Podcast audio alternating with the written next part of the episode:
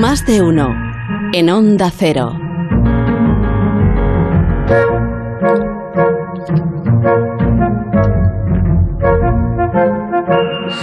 Nuestro siguiente asunto, ya hace tiempo que, nos lo contó una película muy famosa, solo hay que poner la, un fragmento y la banda sonora para que todo el mundo sepa de la que de, lo que estamos hablando. Se llama eh, Parque Jurásico, esta película que va de, dinosaurios, ¿verdad? Y, va sobre el, el parentesco entre los dinosaurios y las aves.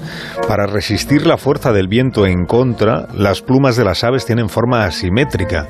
Las alas de los aviones aprovechan algunos de estos trucos para aerodinámicos, pero las alas de las aves son mucho más sofisticadas, siendo el origen de este fabuloso mecanismo de la naturaleza uno de los mayores misterios de la evolución. Hoy en Historia de con Javier Cancho, una historia de pájaros y dinosaurios. Los dinosaurios siguen entre nosotros. La prehistoria vuela sobre nuestras cabezas ahora mismo, usando plumas siendo la pluma uno de los inventos más elegantes de la naturaleza.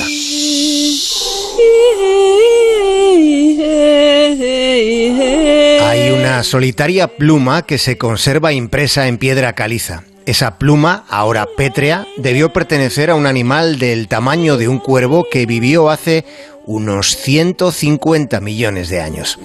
Aquel bicho de hace 150 millones de años tenía plumas y otros rasgos de las aves actuales, pero también presentaba vestigios de un pasado reptiliano. Tenía dientes en la boca, garras en las alas y una cola huesuda.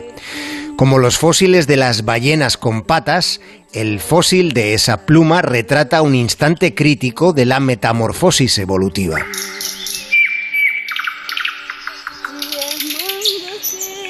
Es una fuerza insólita. Puede que lo hayamos olvidado, pero esa es la fuerza que primero llama la atención de la infancia.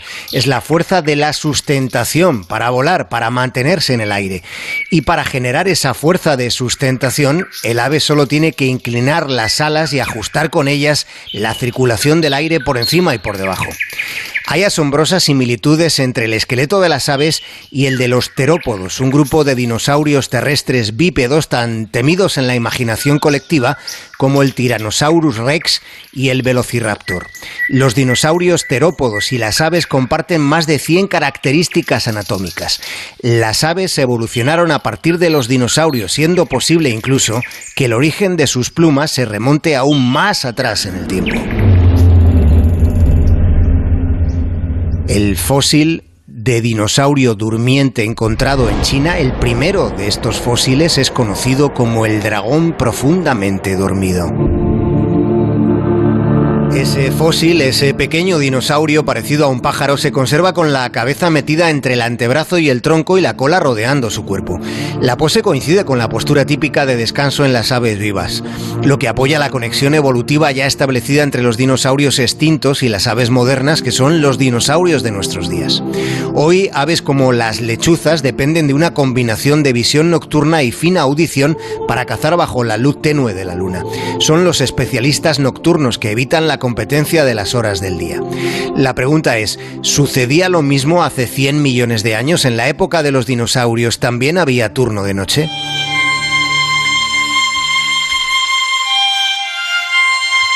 Un artículo publicado este mes en la revista Science ha identificado dos especies de dinosaurios que probablemente tenían una visión nocturna extremadamente buena y un oído tan sensible como el de los búhos. Se sabe que uno de aquellos dinosaurios vivía en Mongolia y era probablemente un cazador nocturno especializado en insectos y en pequeños mamíferos. Entre los dinosaurios, los depredadores como el velociraptor generalmente tenían mejor oído que los herbívoros. La ciencia da por hecho que al igual que hoy en día había dinosaurios que se movían bajo las estrellas, acechando en la oscuridad en la larga noche de los tiempos.